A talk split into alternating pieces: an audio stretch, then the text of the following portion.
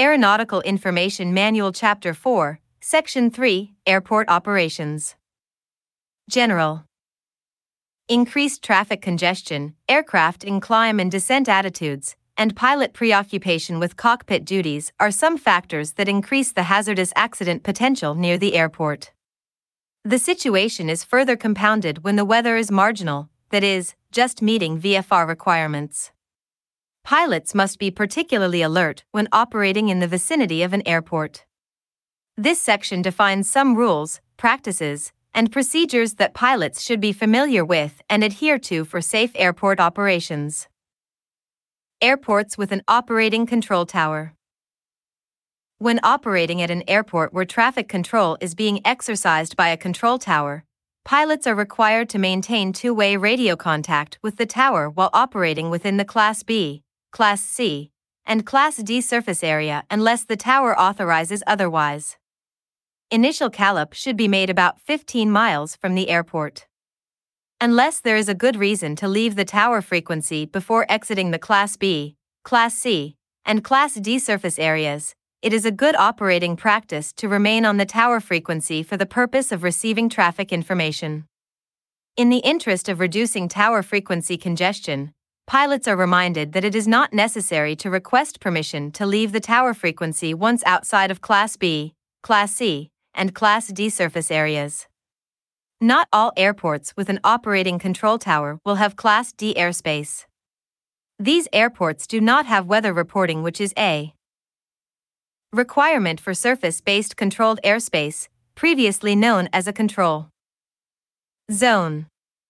The controlled airspace over these airports will normally begin at 700 feet or 1,200 feet above ground level and can be determined from the visual aeronautical charts pilots are expected to use good operating practices and communicate with the control tower as described in this section. When necessary, the tower controller will issue clearances or other information for aircraft to generally follow the desired flight path, traffic patterns, when flying in Class B, Class C, and Class D surface areas and the proper taxi routes when operating on the ground. If not otherwise authorized or directed by the tower, pilots of fixed wing aircraft approaching to land must circle the airport to the left. Pilots approaching to land in a helicopter must avoid the flow of fixed wing traffic. However, in all instances, an appropriate clearance must be received from the tower before landing. Note this diagram is intended only to illustrate terminology used in identifying various components of a traffic pattern. It should not be used as a reference or guide on how to enter a traffic pattern. The following terminology for the various components of a traffic pattern has been adopted as standard for use by control towers and pilots. See Figure 4, 3, 1. Upwind leg. A flight path parallel to the landing runway in the direction of landing. Crosswind leg. A flight path at right angles to the landing runway off its takeoff end. Downwind leg. A flight path parallel to the landing runway in the opposite direction of landing. Base leg. A flight path at right angles to the landing runway off its approach end and extending from the downwind leg to the intersection of the extended runway centerline. Final approach. A flight path in the direction of landing along the extended runway centerline from the base leg to the runway. Departure. The flight path, which begins after takeoff and continues straight ahead along the extended runway centerline. The departure climb continues until reaching a point at least 1/2 mile beyond the departure end of the runway and within 300 feet of the traffic pattern altitude. Many towers are equipped with a tower radar display. The radar uses are intended to enhance the effectiveness and efficiency of the local control, or tower, position. They are not intended to provide radar services or benefits to pilots except as they may accrue through a more efficient tower operation. The four basic uses are to determine an aircraft's exact location. This is accomplished by radar identifying the VFR aircraft through any of the techniques available to a radar position, such as having the aircraft squawk ident. Once identified, the aircraft's position and spatial relationship to other aircraft can be quickly determined, and standard instructions regarding VFR operation in Class B, Class C, and Class D surface areas will be issued. Once initial radar identification of a VFR aircraft has been established and the appropriate instructions have been issued, radar monitoring may be discontinued, the reason being that the local controller's primary means of surveillance in VFR conditions is visually scanning the airport and local area. To provide radar traffic advisories. Radar traffic advisories may be provided to the extent that the local controller is able to monitor the radar display. Local control has primary control responsibilities to the aircraft operating on the runways, which will normally supersede radar monitoring duties to provide a direction or suggested heading. The local controller may provide pilots flying VFR with generalized instructions which will facilitate operations. Example, proceed SOUTHWESTBOUND, enter a right downwind runway 30, or provide a suggested heading to establish radar identification or as an advisory aid to navigation. Example, suggested heading 220 for radar identification. In both cases, the instructions are advisory aids to the pilot flying VFR and are not radar vectors.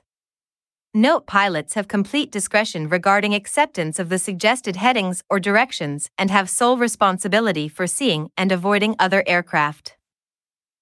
To provide information and instructions to aircraft operating within Class B, Class C, and Class D surface areas.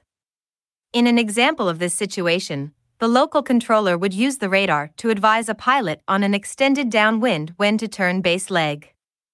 Note the above tower radar applications are intended to augment the standard functions of the local control position. There is no controller requirement to maintain constant radar identification.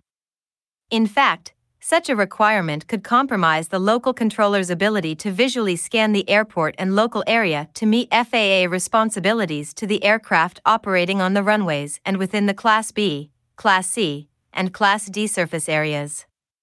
Normally, pilots will not be advised of being in radar contact since that continued status cannot be guaranteed and since the purpose of the radar identification is not to establish a link for the provision of radar services.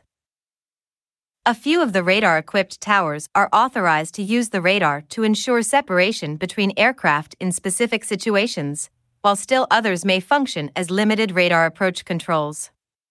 The various radar uses are strictly a function of FAA operational need.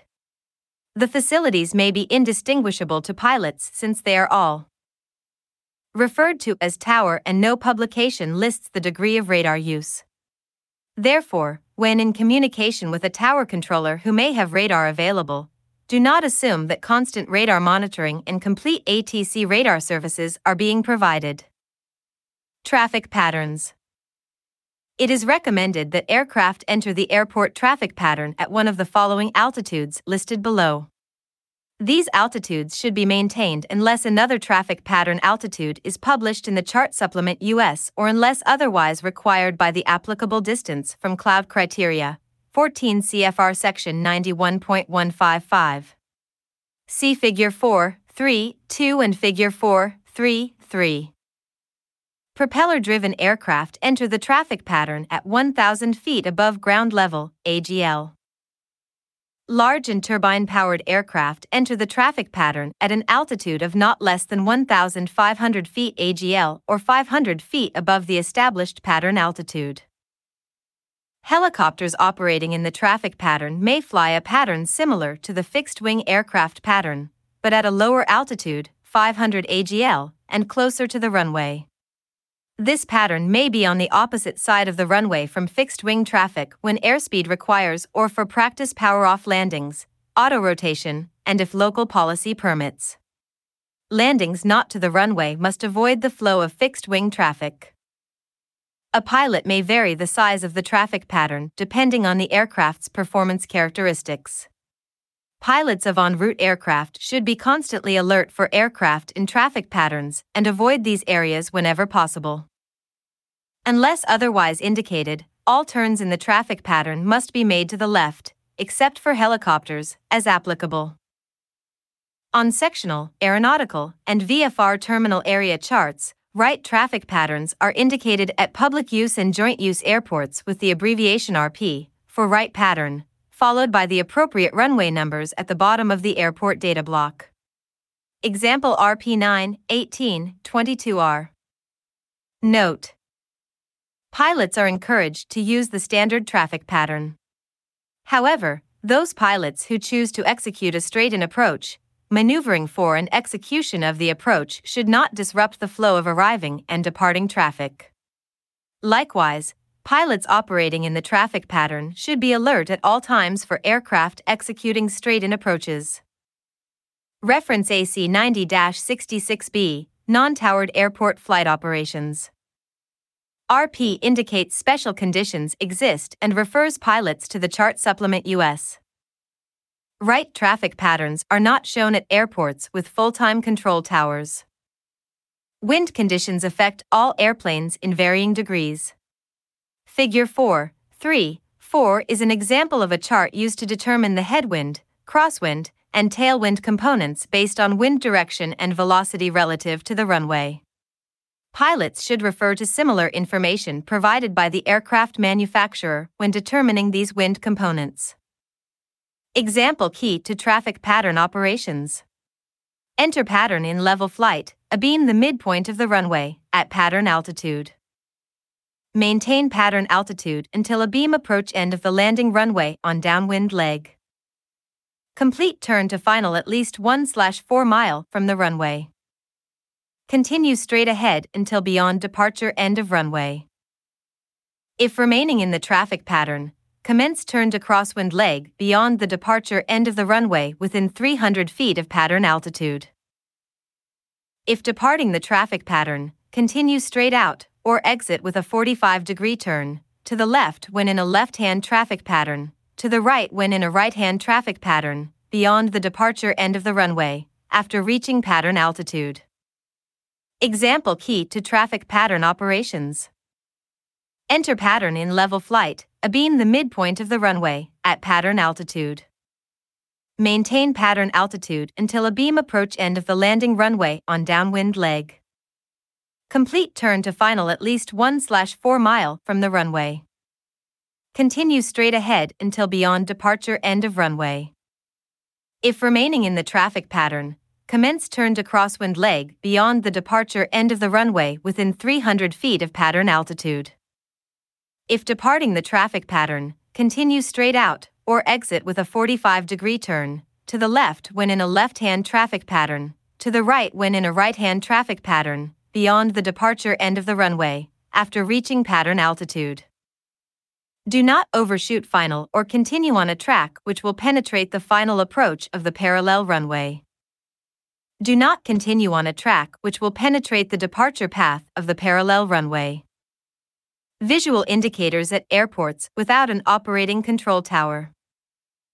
At those airports without an operating control tower, a segmented circle visual indicator system, if installed, is designed to provide traffic pattern information. Reference AIM, paragraph 419, Traffic Advisory Practices at Airports Without Operating Control Towers. The segmented circle system consists of the following components. The segmented circle. Located in a position affording maximum visibility to pilots in the air and on the ground and providing a centralized location for other elements of the system. The wind direction indicator. A wind cone, wind sock, or wind tee installed near the operational runway to indicate wind direction. The large end of the wind cone slash wind sock points into the wind, as does the large end, crossbar, of the wind tee. In lieu of a tetrahedron and where a windsock or wind cone is collocated with a wind tee, the wind tee may be manually aligned with the runway in use to indicate landing direction. These signaling devices may be located in the center of the segmented circle and may be lighted for night use. Pilots are cautioned against using a tetrahedron to indicate wind direction. The landing direction indicator. A tetrahedron is installed when conditions at the airport warrant its use. It may be used to indicate the direction of landings and takeoffs. A tetrahedron may be located at the center of a segmented circle and may be lighted for night operations. The small end of the tetrahedron points in the direction of landing. Pilots are cautioned against using a tetrahedron for any purpose other than as an indicator of landing direction. Further, pilots should use extreme caution when making runway selection by use of a tetrahedron in very light or calm wind conditions, as the tetrahedron may not be aligned with the designated calm wind runway. At airports with control towers, the tetrahedron should only be referenced when the control tower is not in operation. Tower instructions supersede tetrahedron indications. Landing strip indicators. Installed in pairs as shown in the segmented circle diagram and used to show the alignment of landing strips. Traffic pattern indicators. Arranged in pairs in conjunction with landing strip indicators and used to indicate the direction of turns when there is a variation from the normal left traffic pattern. If there is no segmented circle installed at the airport, traffic pattern indicators may be installed on or near the end of the runway. Preparatory to landing at an airport without a control tower, or when the control tower is not in operation, pilots should concern themselves with the indicator for the approach end of the runway to be used. When approaching for landing, all turns must be made to the left unless a traffic pattern indicator indicates that turns should be made to the right. If the pilot will mentally enlarge the indicator for the runway to be used, the base and final approach legs of the traffic pattern to be flown immediately become apparent. Similar treatment of the indicator at the departure end of the runway will clearly indicate the direction of turn after takeoff. When two or more aircraft are approaching an airport for the purpose of landing, the pilot of the aircraft at the lower altitude has the right of way over the pilot of the aircraft at the higher altitude. However, the pilot operating at the lower altitude should not take advantage of another aircraft, which is on final approach to land, by cutting in front of or overtaking that aircraft. Unexpected maneuvers in the airport traffic pattern. There have been several incidents in the vicinity of controlled airports that were caused primarily by aircraft executing unexpected maneuvers. ATC service is based upon observed or known traffic and airport conditions. Controllers establish the sequence of arriving and departing aircraft by requiring them to adjust flight as necessary to achieve proper spacing. These adjustments can only be based on observed traffic, accurate pilot reports, and anticipated aircraft maneuvers. Pilots are expected to cooperate so as to preclude disrupting traffic flows or creating conflicting patterns. The pilot in command of an aircraft is directly responsible for and is the final authority as to the operation of the aircraft. On occasion, it may be necessary for pilots to maneuver their aircraft to maintain spacing with the traffic they have been sequenced to follow. The controller can anticipate minor maneuvering such as shallow S turns. The controller cannot, however, anticipate a major maneuver such as a 360 degree turn.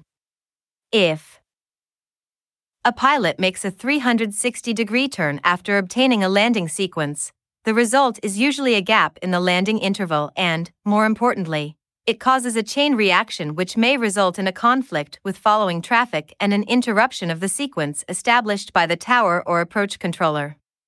Should a pilot decide to make maneuvering turns to maintain spacing behind a preceding aircraft, the pilot should always advise the controller if at all possible.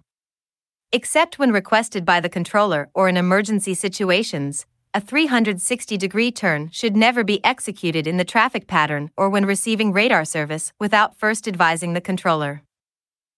Use of runways slash declared distances. Runways are identified by numbers which indicate the nearest 10 degree increment of the azimuth of the runway centerline. For example, where the magnetic azimuth is 183 degrees, the runway designation would be 18. For a magnetic azimuth of 87 degrees, the runway designation would be 9. For a magnetic azimuth ending in the number 5, such as 185, the runway designation could be either 18 or 19. Wind direction issued by the tower is also magnetic and wind velocity is in knots. Airport proprietors are responsible for taking the lead in local aviation noise control. Accordingly, they may propose specific noise abatement plans to the FAA. If approved, these plans are applied in the form of formal or informal runway use programs for noise abatement purposes. Reference P/CG term runway use program. At airports where no runway use program is established, ATC clearances may specify the runway most nearly aligned with the wind when it is 5 knots or more. The calm wind runway when wind is less than 5 knots, or another runway if operationally advantageous. Note it is not necessary for a controller to specifically inquire if the pilot will use a specific runway or to offer a choice of runways. If a pilot prefers to use a different runway from that specified, or the one most nearly aligned with the wind, the pilot is expected to inform ATC accordingly. At airports where a runway use program is established, ATC will assign runways deemed to have the least noise impact. If in the interest of safety a runway different from that specified is preferred, the pilot is expected to advise ATC accordingly. ATC will honor such requests and advise pilots when the requested runway is noise sensitive. When use of a runway other than the one assigned is requested, pilot cooperation is encouraged to preclude disruption of traffic flows or the creation of conflicting patterns. Declared distances. Declared distances for a runway represent the maximum distances available and suitable for meeting takeoff and landing distance performance requirements. These distances are determined in accordance with FAA runway design standards by adding to the physical length of paved runway any clearway or stopway and subtracting from that sum any lengths necessary to obtain the standard runway safety areas, runway object free areas, or runway protection zones. As a result of these additions and subtractions, the declared distances for a runway may be more or less than the physical length of the runway as depicted on aeronautical charts and related publications, or available in electronic navigation databases provided by either the U.S. government or commercial companies. All 14 CFR Part 139 airports report declared distances for each runway. Other airports may also report declared distances for a runway if necessary to meet runway design standards or to indicate the presence of a clearway or stopway. Where reported, declared distances for each runway end are published in the Chart Supplement US. For runways without published declared distances, the declared distances may be assumed to be equal to the physical length of the runway unless there is a displaced landing threshold, in which case the landing distance available, LDA, is shortened by the amount of the threshold displacement. Note A symbol is shown on U.S. government charts to indicate that runway declared distance information is available see appropriate chart supplement US, chart supplement Alaska or Pacific. The FAA uses the following definitions for runway declared distances, see FIG 435. Reference P slash CG term accelerate stop distance available, landing distance available, takeoff distance available, takeoff run available, stopway, and clearway. Takeoff run available, TORA, the runway length declared available and suitable for the ground run of an airplane taking off. The TORA is typically the physical length of the runway, but it may be shorter than the runway length if necessary to satisfy runway design standards. For example, the TORA may be shorter than the runway length if a portion of the runway must be used to satisfy runway protection zone requirements. Takeoff distance available, TOTA, the takeoff run available plus the length of any remaining runway or clearway beyond the far end of the takeoff run available. The TOTA is the distance declared available for satisfying takeoff distance requirements for airplanes where the certification and operating rules and available performance data allow for the consideration of a clearway in takeoff performance computations. Note the length of any available clearway will be included in the TOTA published in the entry for that runway end within the chart supplement US. Accelerate stop distance available ASDA, the runway plus stopway length declared available and suitable for the acceleration and deceleration of an airplane aborting a takeoff. The ASDA may be longer than the physical length of the runway when a stopway has been designated available by the airport operator, or it may be shorter than the physical length of the runway if necessary to use a portion of the runway to satisfy runway design standards. For example, where the airport operator uses a portion of the runway to achieve the runway safety area requirement. ASDA is the distance used to satisfy the airplane accelerate stop distance performance requirements, where the certification and operating rules require accelerate stop distance computations. Note the length of any available stopway will be included in the ASDA published in the entry for that runway end within the chart supplement US. Landing distance available, LDA, the runway length declared available and suitable for a landing airplane. The LDA may be less than the physical length of the runway or the length of the runway remaining beyond a displaced threshold if necessary to satisfy runway design standards. For example, where the airport operator uses a portion of the runway to achieve the runway safety area requirement. Although some runway elements, such as stopway length and clearway length, may be available information, pilots must use the declared distances determined by the airport operator and not attempt to independently calculate declared distances by adding those elements to the reported physical length of the runway the airplane operating rules and or the airplane operating limitations establish minimum distance requirements for takeoff and landing and are based on performance data supplied in the airplane flight manual or pilot's operating handbook. The minimum distances required for takeoff and landing obtained either in planning prior to takeoff or in performance assessments conducted at the time of landing must fall within the applicable declared distances before the pilot can accept that runway for takeoff or landing. Runway design standards may impose restrictions on the amount of runway available for use in takeoff and landing that are not apparent from the reported physical length of the runway or from runway markings and lighting.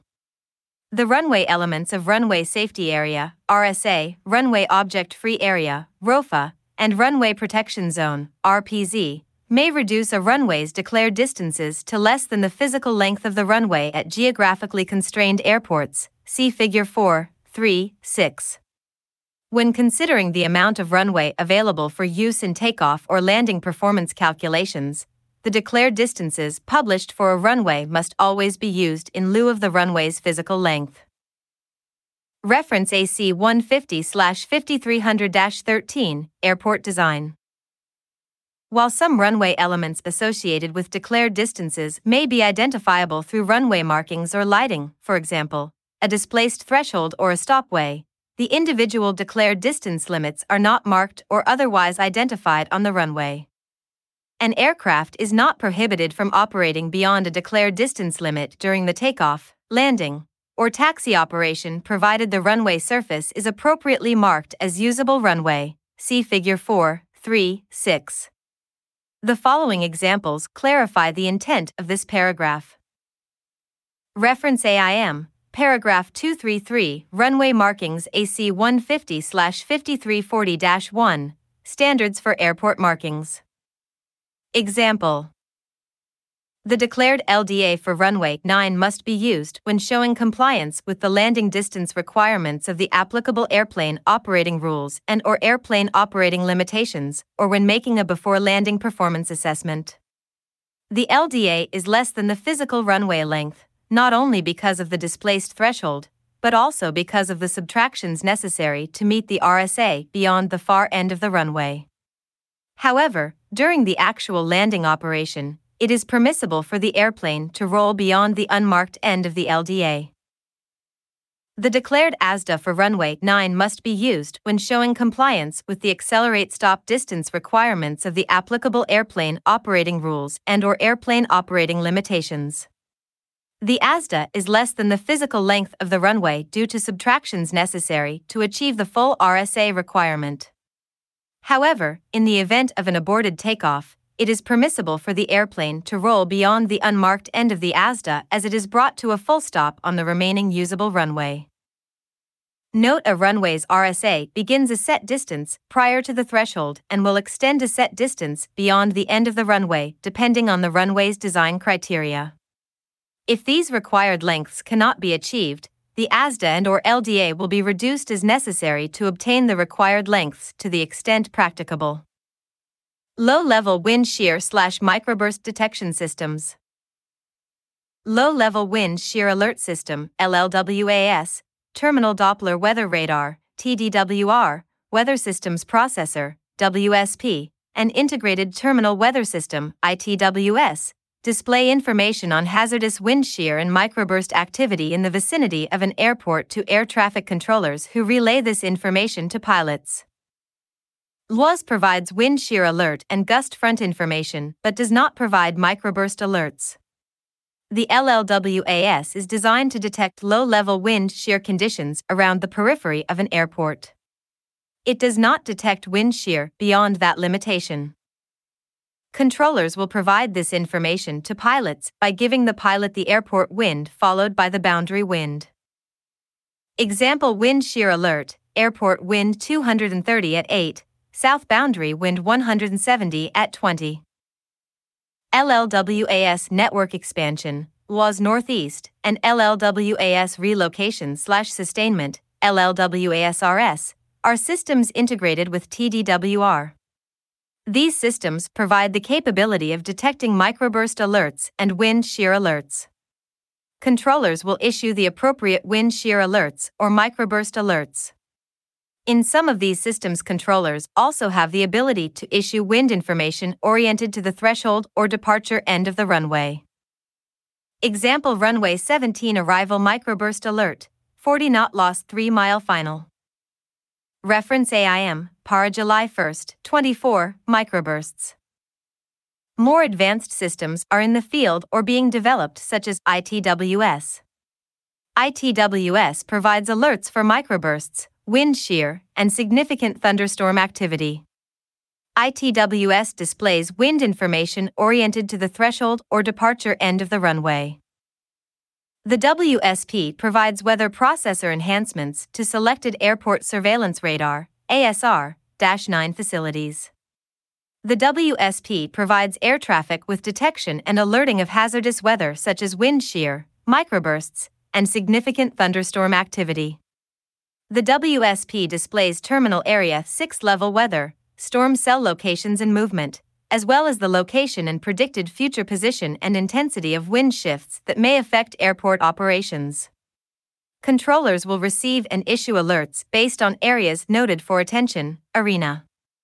An arena extends on the runway center line from a 3 mile final to the runway to a 2 mile departure.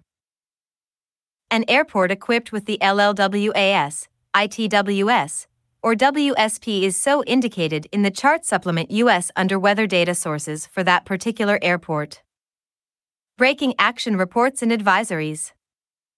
When available, ATC furnishes pilots the quality of braking action received from pilots. The quality of braking action is described by the terms good, good to medium, medium, medium to poor, poor, and nil. When pilots report the quality of braking, action by using the terms noted above, they should use descriptive terms that are easily understood, such as braking action for the first slash last half of the runway, together with the particular type of aircraft. FICON NOTAMs will provide contaminant measurements for paved runways. However, a FICON NOTAM for braking action will only be used for non paved runway surfaces, taxiways, and aprons. These NOTAMs are classified according to the most critical term, good to medium, medium, medium to poor, and poor. FICON NOTAM reporting of a braking condition for paved runway surfaces is not permissible by federally obligated airports or those airports certificated under 14 CFR Part 139.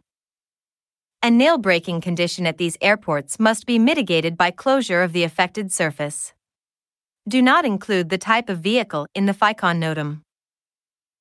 When tower controllers receive runway braking action reports, which include the terms medium, poor, or nil, or whenever weather conditions are conducive to deteriorating or rapidly changing runway braking conditions, the tower will include on the ATIS broadcast the statement braking action advisories are in effect.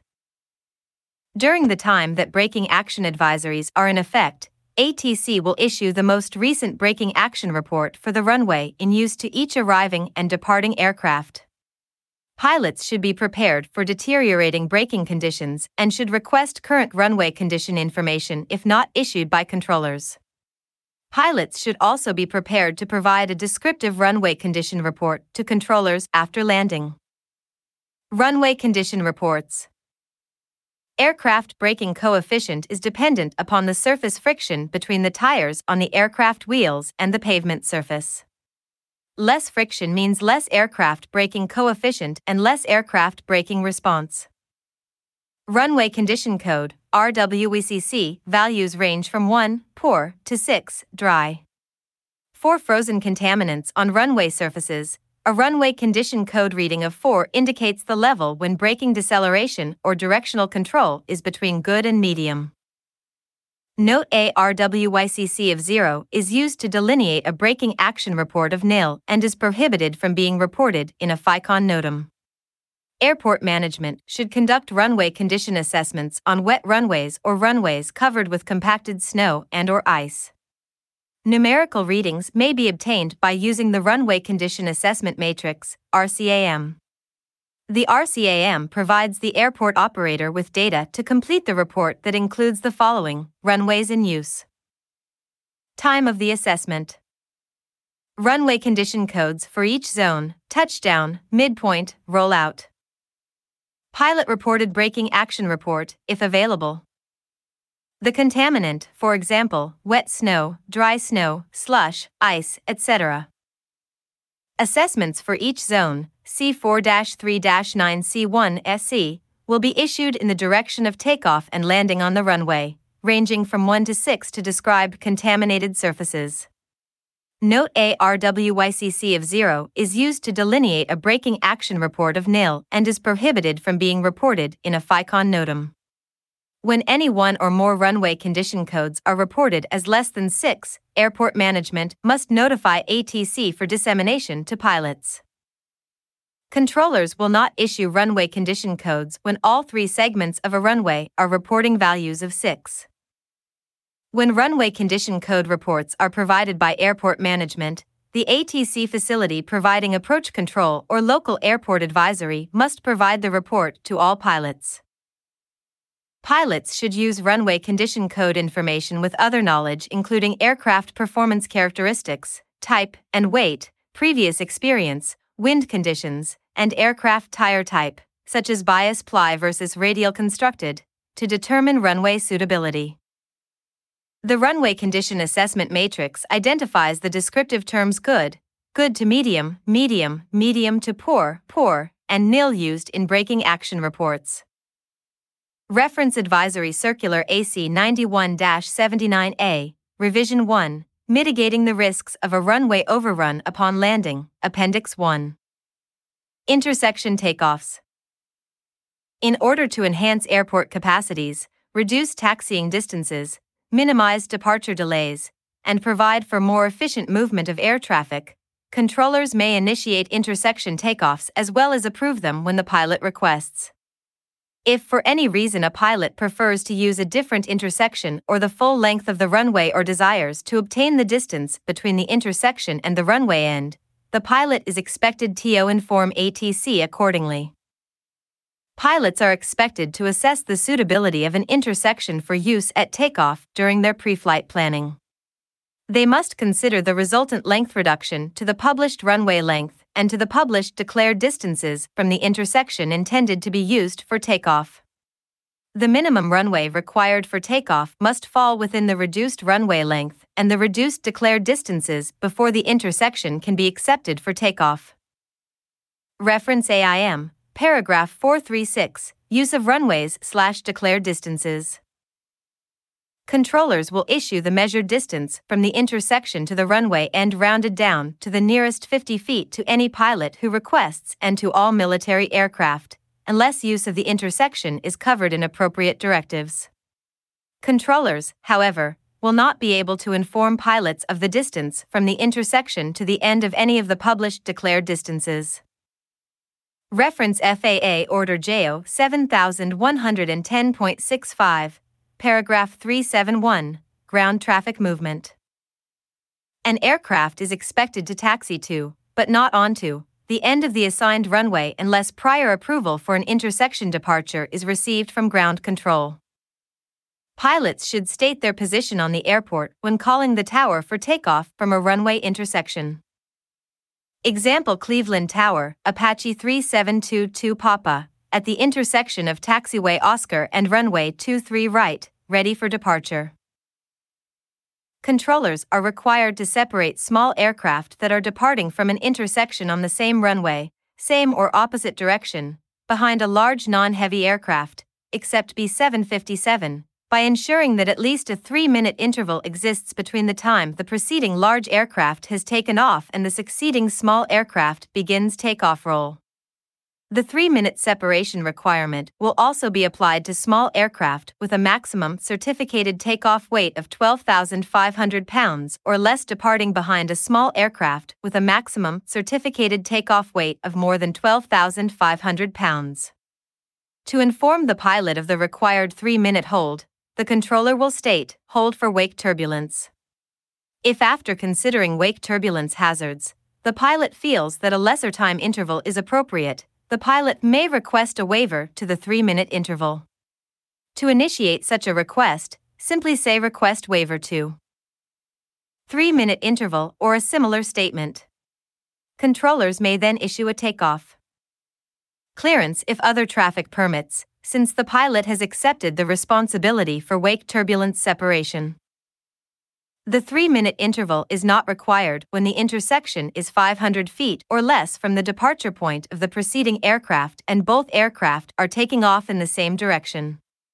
Controllers may permit the small aircraft to alter course after takeoff to avoid the flight path of the preceding departure. A four minute interval is mandatory for small, large, and heavy aircraft behind a super aircraft. The three minute interval is mandatory behind a heavy aircraft in all cases, and for small aircraft behind a B 757. Pilot responsibilities when conducting land and hold short operations, LAHSO. LAHSO is an acronym for Land and Hold Short Operations. These operations include landing and holding short of an intersecting runway, an intersecting taxiway, or some other designated point on a runway other than an intersecting runway or taxiway. See Figure 4, 3, 8, Figure 4, 3, 9, Figure 4, 3, 10. Pilot responsibilities and basic procedures. LAHSO is an air traffic control procedure that requires pilot participation to balance the needs for increased airport capacity and system efficiency, consistent with safety. This procedure can be done safely provided pilots and controllers are knowledgeable and understand their responsibilities. The following paragraphs outline specific pilot slash operator responsibilities when conducting LAHSO. At controlled airports, air traffic may clear a pilot to land and hold short. Pilots may accept such a clearance provided that the pilot in command determines that the aircraft can safely land and stop within the available landing distance, ALD. ALD data are published in the Special Notices section of the Chart Supplement US and in the US Terminal Procedures publications. Controllers will also provide ALD data upon request. Student pilots or pilots not familiar with LAHSO should not participate in the program. The pilot in command has the final authority to accept or decline any land and hold short clearance. The safety and operation of the aircraft remain the responsibility of the pilot. Pilots are expected to decline a LAHSO clearance if they determine it will compromise safety. To conduct LAHSO, pilots should become familiar with all available information concerning LAHSO at their destination airport. Pilots should have, readily available, the published ALD and runway slope information for all LAHSO runway combinations at each airport of intended landing. Additionally, knowledge about landing performance data permits the pilot to readily determine that the ALD for the assigned runway is sufficient for safe LAHSO. As part of a pilot's pre flight planning process, pilots should determine if their destination airport has LAHSO. If so, their pre flight planning process should include an assessment of which LAHSO combinations would work for them given their aircraft's required landing distance. Good pilot decision making is knowing in advance whether one can accept a LAHSO clearance if offered. Example Figure 4, 3, 10 holding short at a designated point may be required to avoid conflicts with the runway safety area slash flight path of a nearby runway. Note each figure shows the approximate location of LAHSO markings, signage, and in-pavement lighting when installed. Reference AIM, Chapter 2, Aeronautical Lighting and Other Airport Visual Aids. If, for any reason, such as difficulty in discerning the location of a LAHSO intersection, wind conditions, aircraft condition, etc., the pilot elects to request to land on the full length of the runway, to land on another runway, or to decline LAHSO, a pilot is expected to promptly inform air traffic, ideally even before the clearance is issued.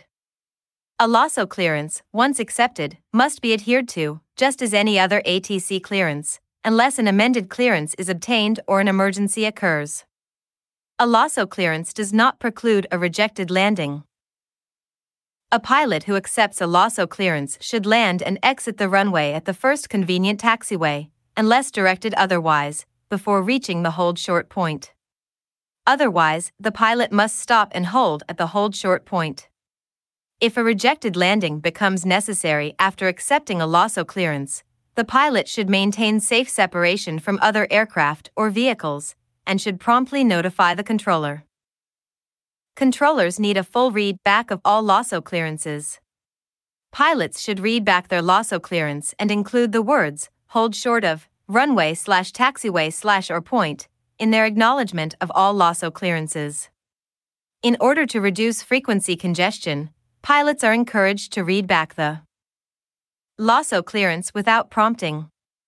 Don't make the controller have to ask for a read back. LAHSO situational awareness. Situational awareness is vital to the success of LAHSO.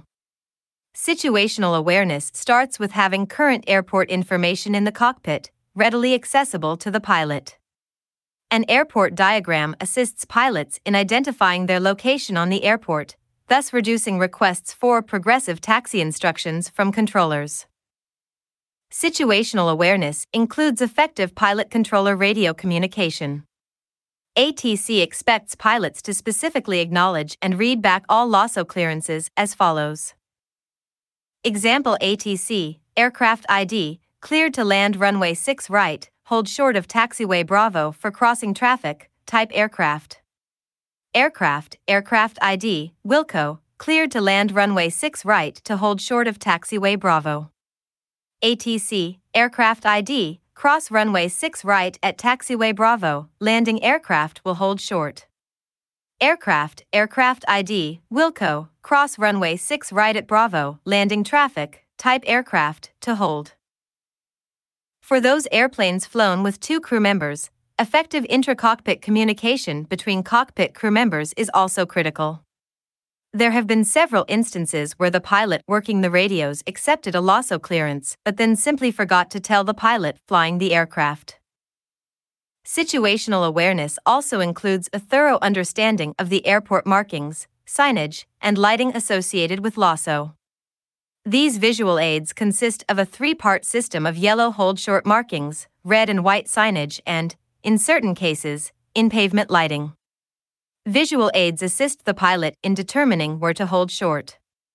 Figure 4, 3, 8, Figure 4, 3, 9, Figure 4, 3, 10 depict how these markings, signage, and lighting combinations will appear once installed. Pilots are cautioned that not all airports conducting LAHSO have installed any or all of the above markings, signage, or lighting pilots should only receive a LAHSO clearance when there is a minimum ceiling of 1,000 feet and 3 statute miles visibility. The intent of having basic VFR weather conditions is to allow pilots to maintain visual contact with other aircraft and ground vehicle operations. Pilots should consider the effects of prevailing in flight visibility, such as landing into the sun, and how it may affect overall situational awareness. Additionally, surface vehicles and aircraft being taxied by maintenance personnel may also be participating in LAHSO, especially in those operations that involve crossing an active runway. Low approach. A low approach, sometimes referred to as a low pass, is the go around maneuver following an approach. Instead of landing or making a touch and go, a pilot may wish to go around, low approach, in order to expedite a particular operation. A series of practice instrument approaches is an example of such an operation. Unless otherwise authorized by ATC, the low approach should be made straight ahead, with no turns or climb made until the pilot has made a thorough visual check for other aircraft in the area. When operating within a Class B, Class C, and Class D surface area, a pilot intending to make a low approach should contact the tower for approval. This request should be made prior to starting the final approach.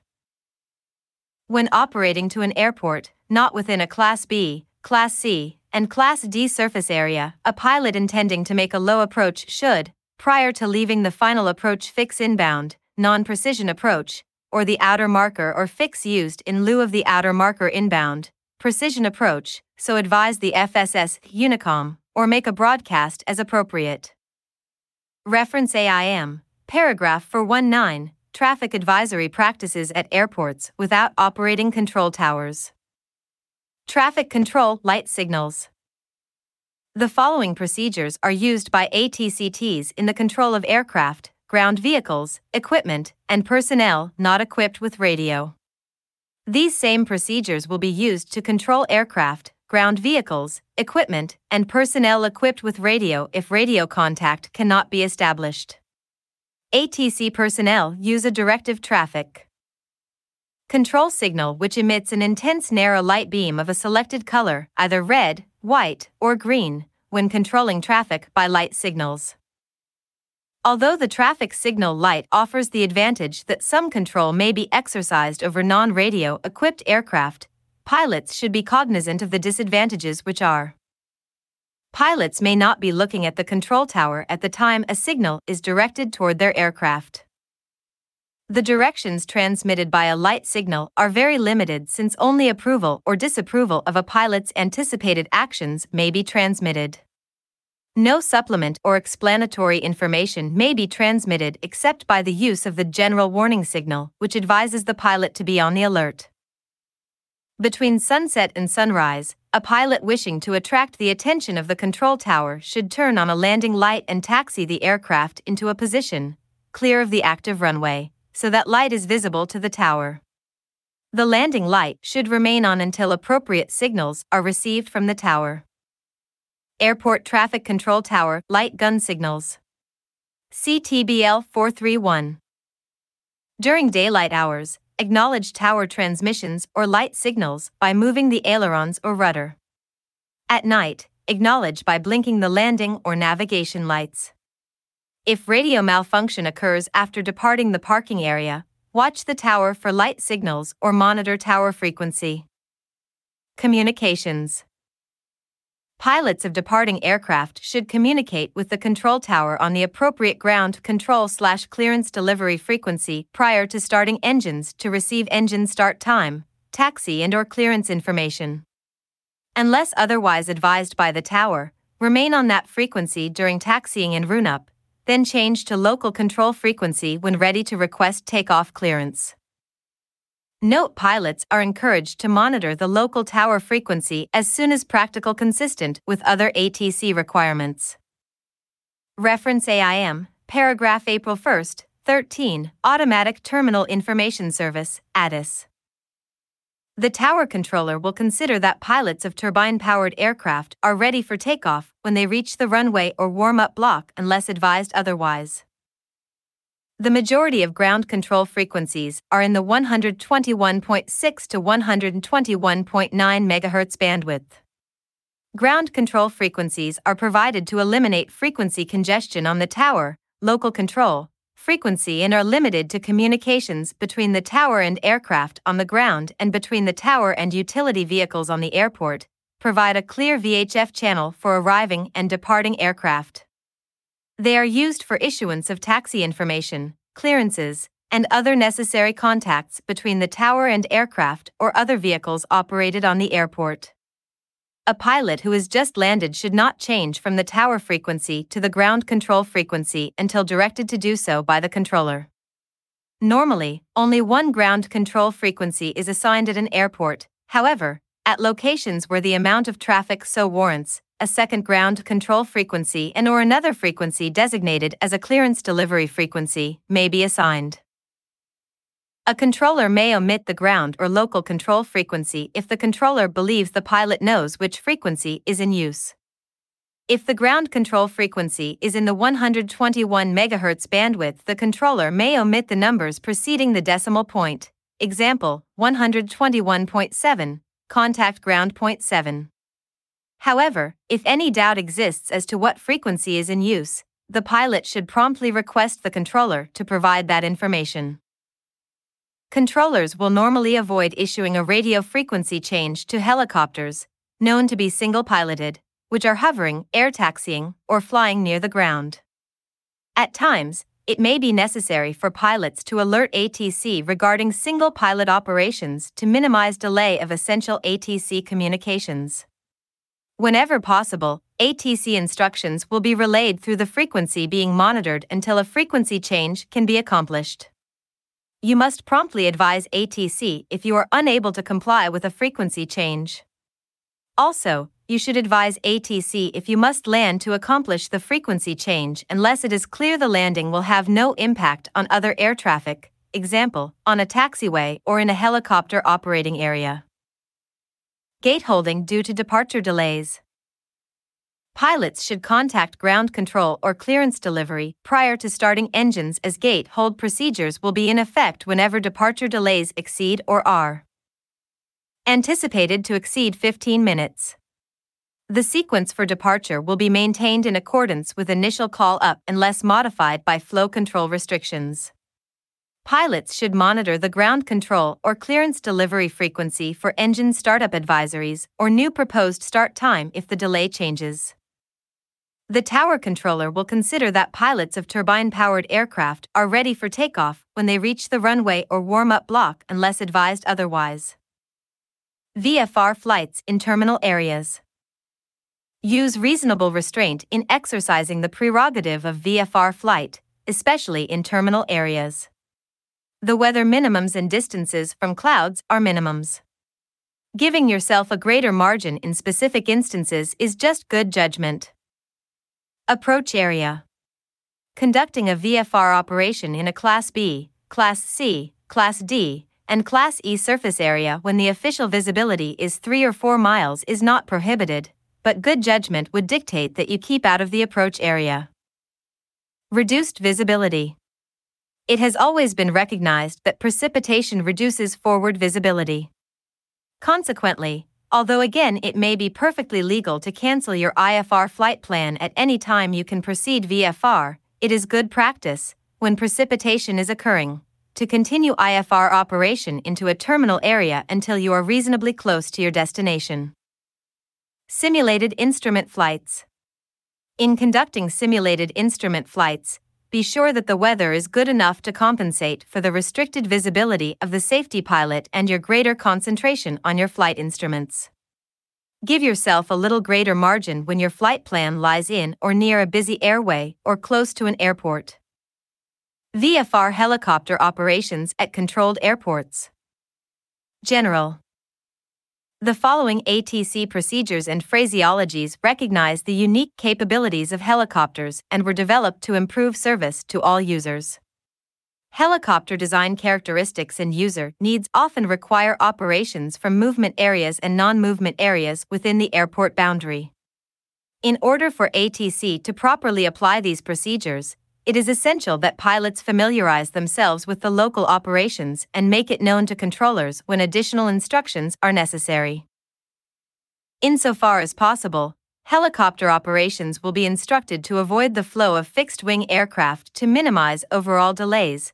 However, there will be many situations where faster slash larger helicopters may be integrated with fixed wing aircraft for the benefit of all concerned. Examples would include IFR flights, avoidance of noise sensitive areas, or use of runways slash taxiways to minimize the hazardous effects of rotor downwash in congested areas. Because helicopter pilots are intimately familiar with the effects of rotor downwash, they are best qualified to determine if a given operation can be conducted safely. Accordingly, the pilot has the final authority with respect to the specific airspeed slash altitude combinations. ATC clearances are in no way intended to place the helicopter in a hazardous position. It is expected that pilots will advise ATC if a specific clearance will cause undue hazards to persons or property. Controllers normally limit ATC ground service and instruction to movement areas. Therefore, operations from non movement areas are conducted at pilot discretion and should be based on local policies, procedures, or letters of agreement. In order to maximize the flexibility of helicopter operations, it is necessary to rely heavily on sound pilot judgment. For example, hazards such as debris obstructions, vehicles, or personnel must be recognized by the pilot, and action should be taken as necessary to avoid such hazards. Taxi, hover taxi, and air taxi operations are considered to be ground movements. Helicopters conducting such operations are expected to adhere to the same conditions, requirements, and practices as apply to other ground taxiing and ATC procedures in the AIM. The phraseology taxi is used when it is intended or expected that the helicopter will taxi on the airport surface, either via taxiways or other prescribed routes. Taxi is used primarily for helicopters equipped with wheels or in response to a pilot request. Preference should be given to this procedure whenever it is necessary to minimize effects of rotor downwash. Pilots may request a hover taxi when slow forward movement is desired or when it may be appropriate to move very short distances. Pilots should avoid this procedure if rotor downwash is likely to cause damage to parked aircraft or if blowing dust slash snow could obscure visibility. If it is necessary to operate above 25 feet AGL when hover taxiing, the pilot should initiate a request to ATC. Air taxi is the preferred method for helicopter ground movements on airports, provided ground operations and conditions permit. Unless otherwise requested or instructed, pilots are expected to remain below 100 feet AGL. However, if a higher than normal airspeed or altitude is desired, the request should be made prior to liftoff. The pilot is solely responsible for selecting a safe airspeed for the altitude slash operation being conducted. Use of air taxi enables the pilot to proceed at an optimum airspeed slash altitude, minimize downwash effect, conserve fuel, and expedite movement from one point to another. Helicopters should avoid overflight of other aircraft, vehicles, and personnel during air taxi operations. Caution must be exercised concerning active runways and pilots must be certain that air taxi instructions are understood. Special precautions may be necessary at unfamiliar airports or airports with multiple slash intersecting active runways.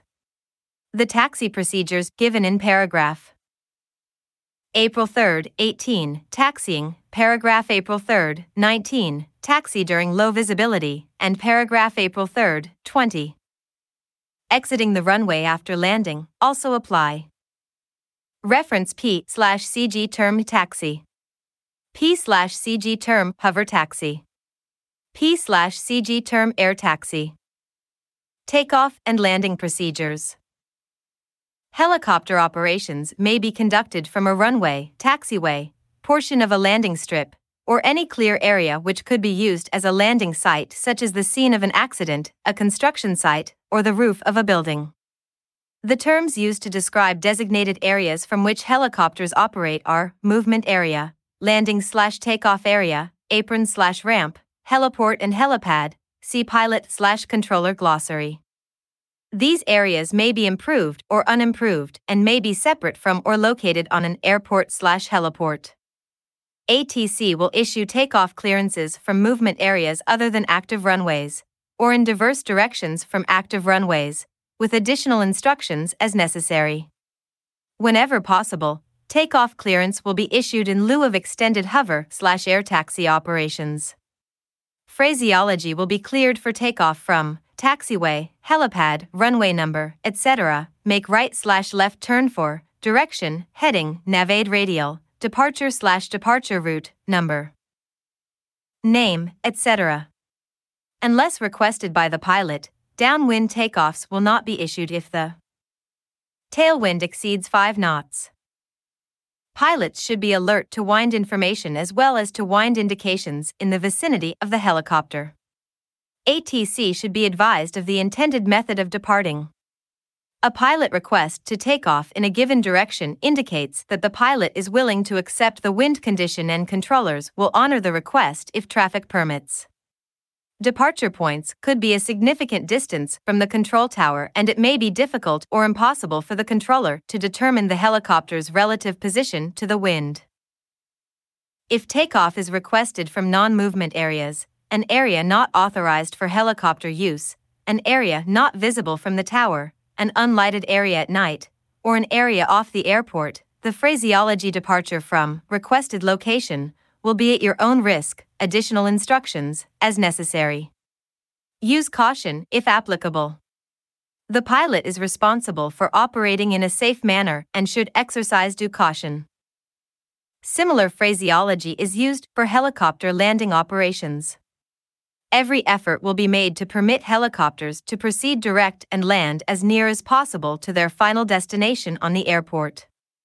Traffic density, the need for detailed taxiing instructions, frequency congestion, or other factors may affect the extent to which service can be expedited. As with ground movement operations, a high degree of pilot slash controller cooperation and communication is necessary to achieve safe and efficient operations. Taxiing General Approval must be obtained prior to moving an aircraft or vehicle onto the movement area during the hours an airport traffic control tower is in operation. Always state your position on the airport when calling the tower for taxi instructions. The movement area is normally described in local bulletins issued by the airport manager or control tower. These bulletins may be found in FSS's, fixed base operators' offices, air carrier offices, and operations offices. The control tower also issues bulletins describing areas where they cannot provide ATC service due to non visibility or other reasons. A clearance must be obtained prior to taxiing on a runway, taking off, or landing during the hours an airport traffic control tower is in operation. A clearance must be obtained prior to crossing any runway. ATC will issue an explicit clearance for all runway crossings. When assigned a takeoff runway, ATC will first specify the runway, issue taxi instructions, and state any hold short instructions or runway crossing clearances if the taxi route will cross a runway. This does not authorize the aircraft to enter or cross the assigned departure runway at any point. In order to preclude misunderstandings in radio communications, ATC will not use the word cleared in conjunction with authorization for aircraft to taxi. When issuing taxi instructions to any point other than an assigned takeoff runway, ATC will specify the point to taxi to, issue taxi instructions, and state any hold short instructions or runway crossing clearances if the taxi route will cross a runway. Note ATC is required to obtain a readback from the pilot of all runway hold short instructions. If a pilot is expected to hold short of a runway approach slash departure, runway XXAPPCH slash runway XXDP, hold area or ILS holding position, see Figure 2, 3 15, taxiways located in runway approach area, ATC will issue instructions. When taxi instructions are received from the controller, pilots should always read back. The runway assignment. Any clearance to enter a specific runway. Any instruction to hold short of a specific runway or line up and wait. Controllers are required to request a readback of runway hold short assignment when it is not received from the pilot slash vehicle. ATC clearances or instructions pertaining to taxiing are predicated on known traffic and known physical airport conditions. Therefore, it is important that pilots clearly understand the clearance or instruction. Although an ATC clearance is issued for taxiing purposes, when operating in accordance with the CFRs, it is the responsibility of the pilot to avoid collision with other aircraft. Since the pilot in command of an aircraft is directly responsible for, and is the final authority as to, the operation of that aircraft, the pilot should obtain clarification of any clearance or instruction which is not understood. Good operating practice dictates that pilots acknowledge all runway crossing, hold short, or take off clearances unless there is some misunderstanding, at which time the pilot should query the controller until the clearance is understood. Note air traffic controllers are required to obtain from the pilot a readback of all runway hold short instructions. Pilots operating a single pilot aircraft should monitor only assigned ATC communications after being cleared onto the active runway for departure. Single pilot aircraft should not monitor other than ATC communications until flight from Class B, Class C, or Class D surface area is completed. This same procedure should be practiced from after receipt of the clearance for landing until the landing and taxi activities are complete. Proper effective scanning for other aircraft, surface vehicles, or other objects should be continuously exercised in all cases. If the pilot is unfamiliar with the airport or for any reason confusion exists as to the correct taxi routing, a request may be made for progressive taxi instructions, which include step by step routing directions. Progressive instructions may also be issued if the controller deems it necessary due to traffic or field conditions, for example, construction or closed taxiways. At those airports where the U.S. government operates the control tower and ATC has authorized non compliance with the requirement for two way radio communications while operating within the Class B, Class C, or Class D surface area, or at those airports where the U.S. government does not operate the control tower and radio communications cannot be established, pilots must obtain a clearance by visual light signal prior to taxiing on a runway and prior to takeoff and landing. The following phraseologies and procedures are used in radio telephone communications with aeronautical ground stations. Request for taxi instructions prior to departure. State your aircraft identification, location, type of operation planned, VFR or IFR, and the point of first intended landing. Example aircraft, Washington Ground, Beechcraft 13159er at Hangar 8, ready to taxi, IFR to Chicago. Tower, Beechcraft 13159er, Washington Ground, runway 27, taxi via taxiways Charlie and Delta, hold short of runway 33 left. Aircraft, Beechcraft 13159er, runway 27, hold short of runway 33 left. Receipt of ATC clearance. ARTCC clearances are relayed to pilots by airport traffic controllers in the following manner. Example Tower, Beechcraft 13159er, cleared to the Chicago Midway Airport via Victor 8, maintain 8000. Aircraft, Beechcraft 13159er, cleared to the Chicago Midway Airport via Victor 8, maintain 8000. Note normally, an ATC IFR clearance is relayed to a pilot by the ground controller. At busy locations, however, pilots may be instructed by the ground controller to contact clearance delivery on a frequency designated for this purpose. No surveillance or control over the movement of traffic is exercised by this position of operation. Request for taxi instructions after landing. State your aircraft identification, location, and that you request taxi instructions.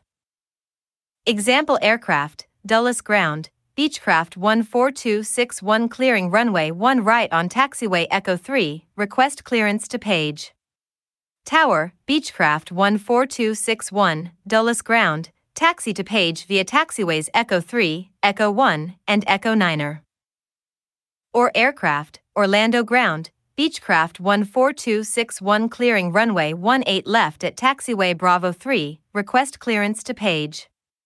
Tower, Beechcraft 14261, Orlando Ground, hold short of runway 18 right. Aircraft, Beechcraft 14261, hold short of runway 18 right. During ground operations, jet blast, prop wash, and rotor wash can cause damage and upsets if encountered at close range pilots should consider the effects of jet blast, prop wash, and rotor wash on aircraft, vehicles, and maintenance equipment during ground operations. Taxi during low visibility. Pilots and aircraft operators should be constantly aware that during certain low visibility conditions, the movement of aircraft and vehicles on airports may not be visible to the tower controller. This may prevent visual confirmation of an aircraft's adherence to taxi instructions. Of vital importance is the need for pilots to notify the controller when difficulties are encountered or at the first indication of becoming disoriented.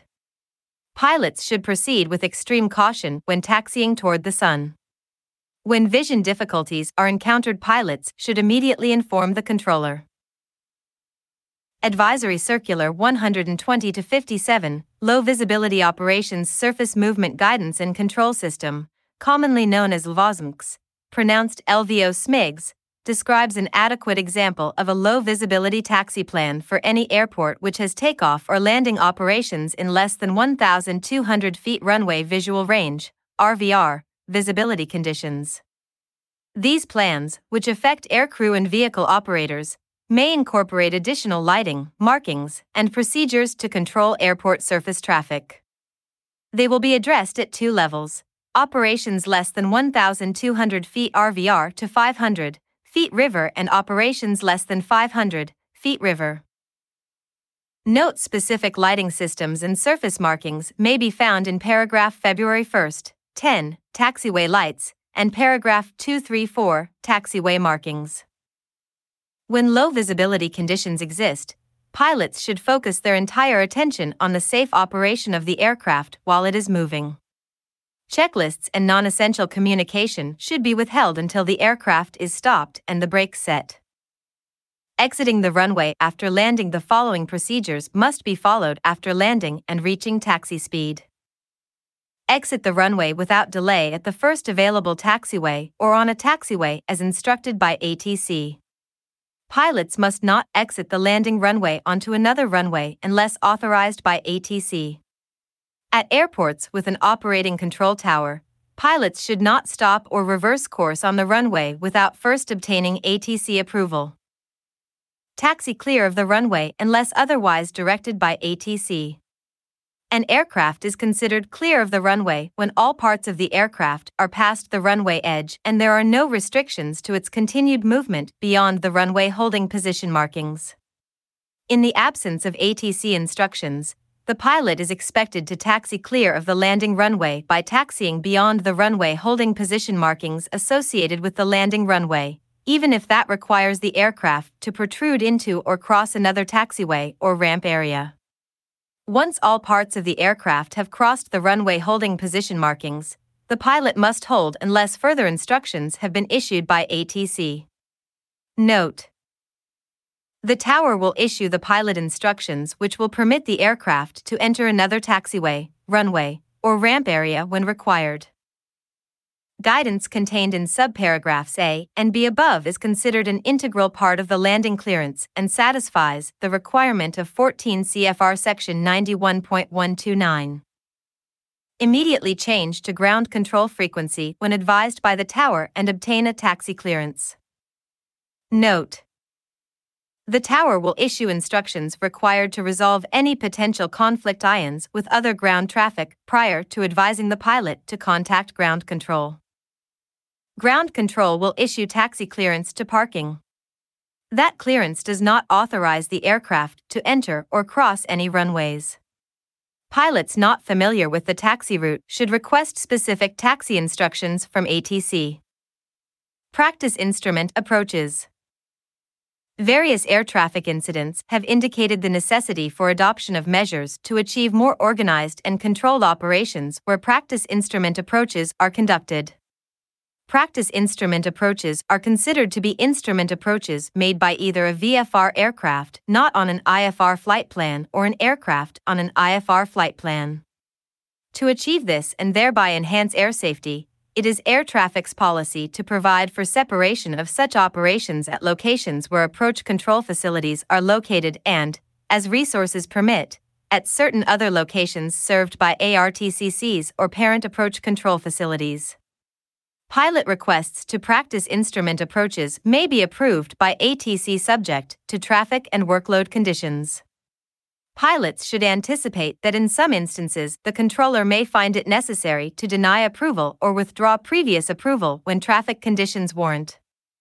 It must be clearly understood, however, that even though the controller may be providing separation, pilots on VFR flight plans are required to comply with basic VFR weather minimums, 14 CFR Section 91.155 application of ATC procedures or any action taken by the controller to avoid traffic conflict IONS does not relieve IFR and VFR pilots of their responsibility to see and avoid other traffic while operating in VFR conditions. 14 CFR Section 91.113. In addition to the normal IFR separation minimums, which includes visual separation, during VFR conditions, 500 feet vertical separation may be applied between VFR aircraft and between a VFR aircraft and the IFR aircraft. Pilots not on IFR flight plans desiring practice instrument approaches should always state practice when making requests to ATC. Controllers will instruct VFR aircraft requesting an instrument approach to maintain VFR. This is to preclude misunderstandings between the pilot and controller as to the status of the aircraft. If pilots wish to proceed in accordance with instrument flight rules, they must specifically request and obtain an IFR clearance. Before practicing an instrument approach, pilots should inform the approach control facility or the tower of the type of practice approach they desire to make and how they intend to terminate it, i.e., full stop landing, touch and go, or missed or low approach maneuver. This information may be furnished progressively when conducting a series of approaches. Pilots on an IFR flight plan, who have made a series of instrument approaches to full stop landings, should inform ATC when they make their final landing. The controller will control flights practicing instrument approaches so as to ensure that they do not disrupt the flow of arriving and departing itinerant IFR or VFR aircraft. The priority afforded itinerant aircraft over practice instrument approaches is not intended to be so rigidly applied that it causes grossly inefficient application of services. A minimum delay to itinerant traffic may be appropriate to allow an aircraft practicing an approach to complete that approach. Note A clearance to land means that appropriate separation on the landing runway will be ensured. A landing clearance does not relieve the pilot from compliance with any previously issued restriction. At airports without a tower, pilots wishing to make practice instrument approaches should notify the facility having control jurisdiction of the desired approach as indicated on the approach chart. All approach control facilities and ARTCCs are required to publish a letter to airmen depicting those airports where they provide standard separation to both VFR and IFR aircraft conducting practice instrument approaches. The controller will provide approved separation between both VFR and IFR aircraft when authorization is granted to make practice approaches to airports where an approach control facility is located and to certain other airports served by approach control or an ARTCC. Controller responsibility for separation of VFR aircraft begins at the point where the approach clearance becomes effective, or when the aircraft enters Class B or Class C airspace, or a TRSA, whichever comes first. VFR aircraft practicing instrument approaches are not automatically authorized to execute the missed approach procedure. This authorization must be specifically requested by the pilot and approved by the controller. Where ATC procedures require application of IFR separation to VFR aircraft practicing instrument approaches, separation will be provided throughout the procedure, including the missed approach. Where no separation services are provided during the practice approach, no separation services will be provided during the missed approach. Except in an emergency, aircraft cleared to practice instrument approaches must not deviate from the approved procedure until cleared to do so by the controller.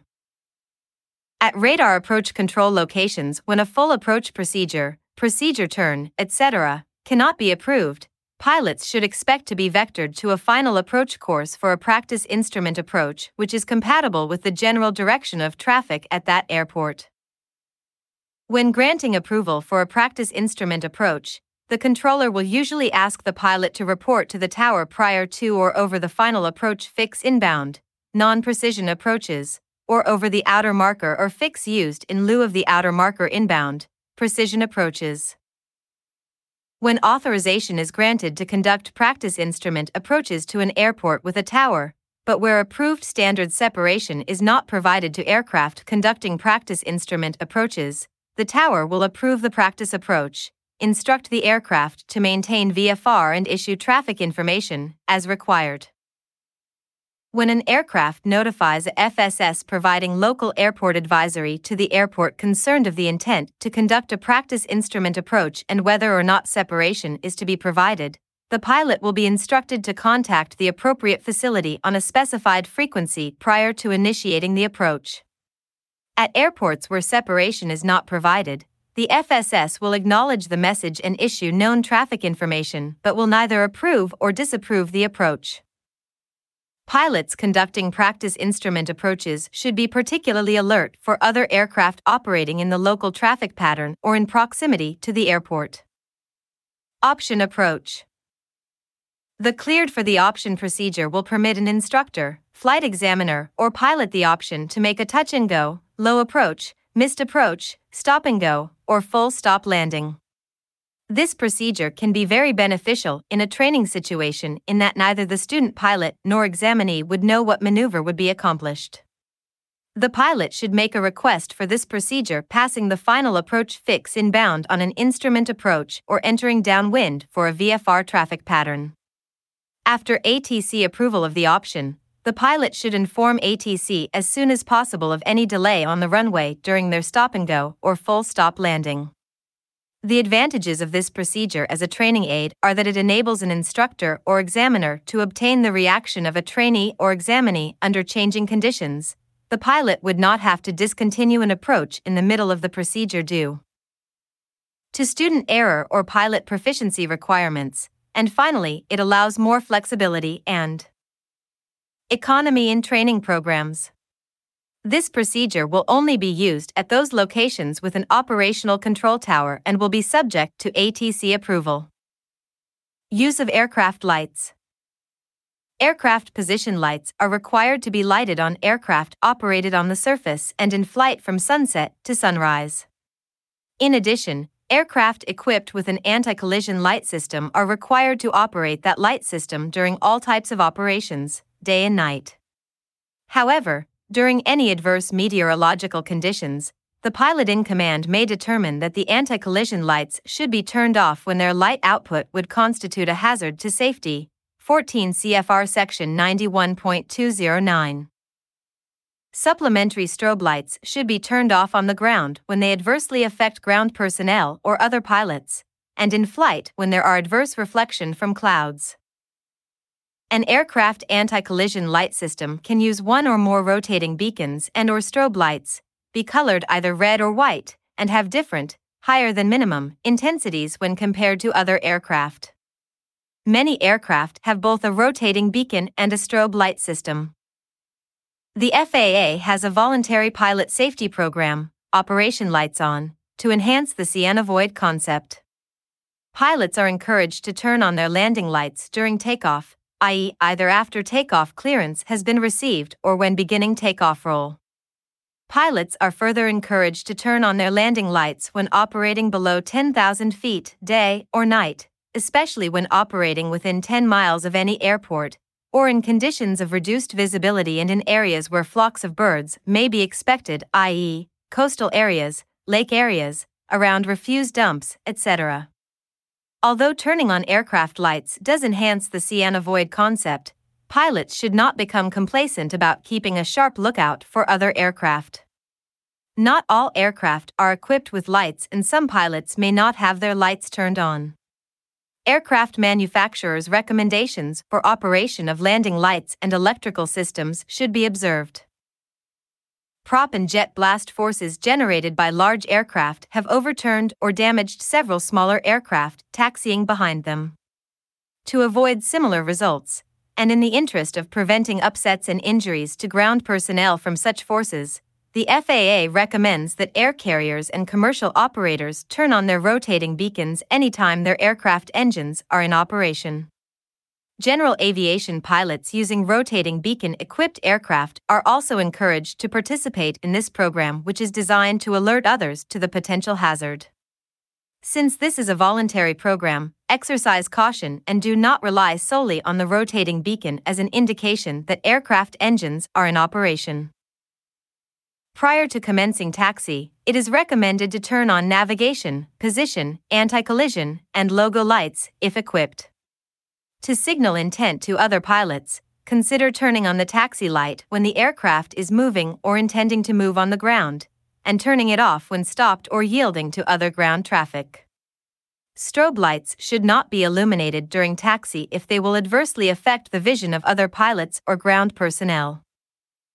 At the discretion of the pilot in command, all exterior lights should be illuminated when taxiing on or across any runway. This increases the conspicuousness of the aircraft to controllers and other pilots approaching to land, taxiing, or crossing the runway. Pilots should comply with any equipment operating limitations and consider the effects of landing and strobe lights on other aircraft in their vicinity. When entering the departure runway for takeoff or to line up and wait, all lights, except for landing lights, should be illuminated to make the aircraft conspicuous to ATC and other aircraft on approach. Landing lights should be turned on when takeoff clearance is received or when commencing takeoff roll at an airport without an operating control tower. Flight inspection slash flight check aircraft in terminal areas. Flight check is a call sign used to alert pilots and air traffic controllers when a FAA aircraft is engaged in flight inspection slash certification of NAVAIDS and flight procedures. Flight check aircraft fly pre-planned high slash low altitude flight patterns such as grids, orbits, DME arcs, and tracks, including low passes along the full length of the runway to verify NAVAID performance. Pilots should be especially watchful and avoid the flight paths of any aircraft using the callsign flight check. These flights will normally receive special handling from ATC. Pilot patience and cooperation in allowing uninterrupted recordings can significantly help expedite flight inspections, minimize costly, repetitive runs, and reduce the burden on the U.S. taxpayer. Operations at uncontrolled airports with Automated Surface Observing System ASOS slash Automated Weather Observing System AWOS. Many airports throughout the National Airspace System are equipped with either ASOS or AWOS.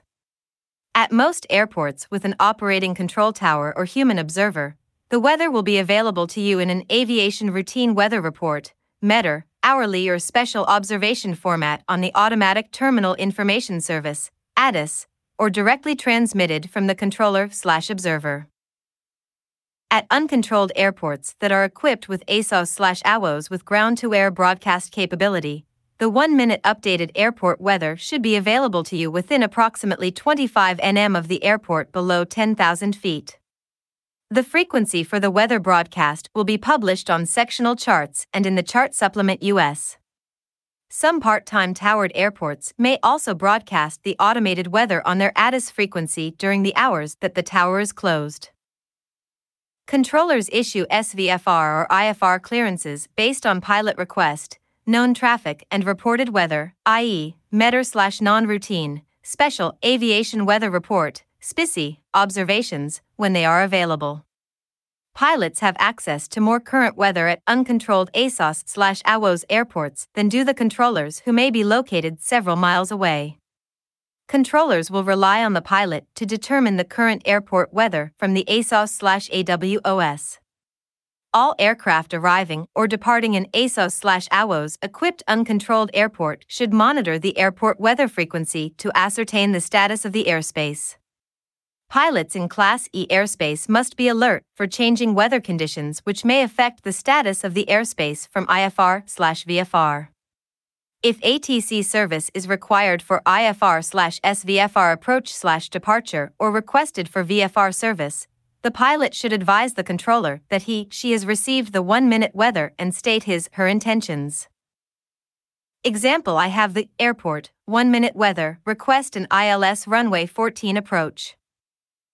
Reference AIM, PARA July 1st, 10, weather observing programs.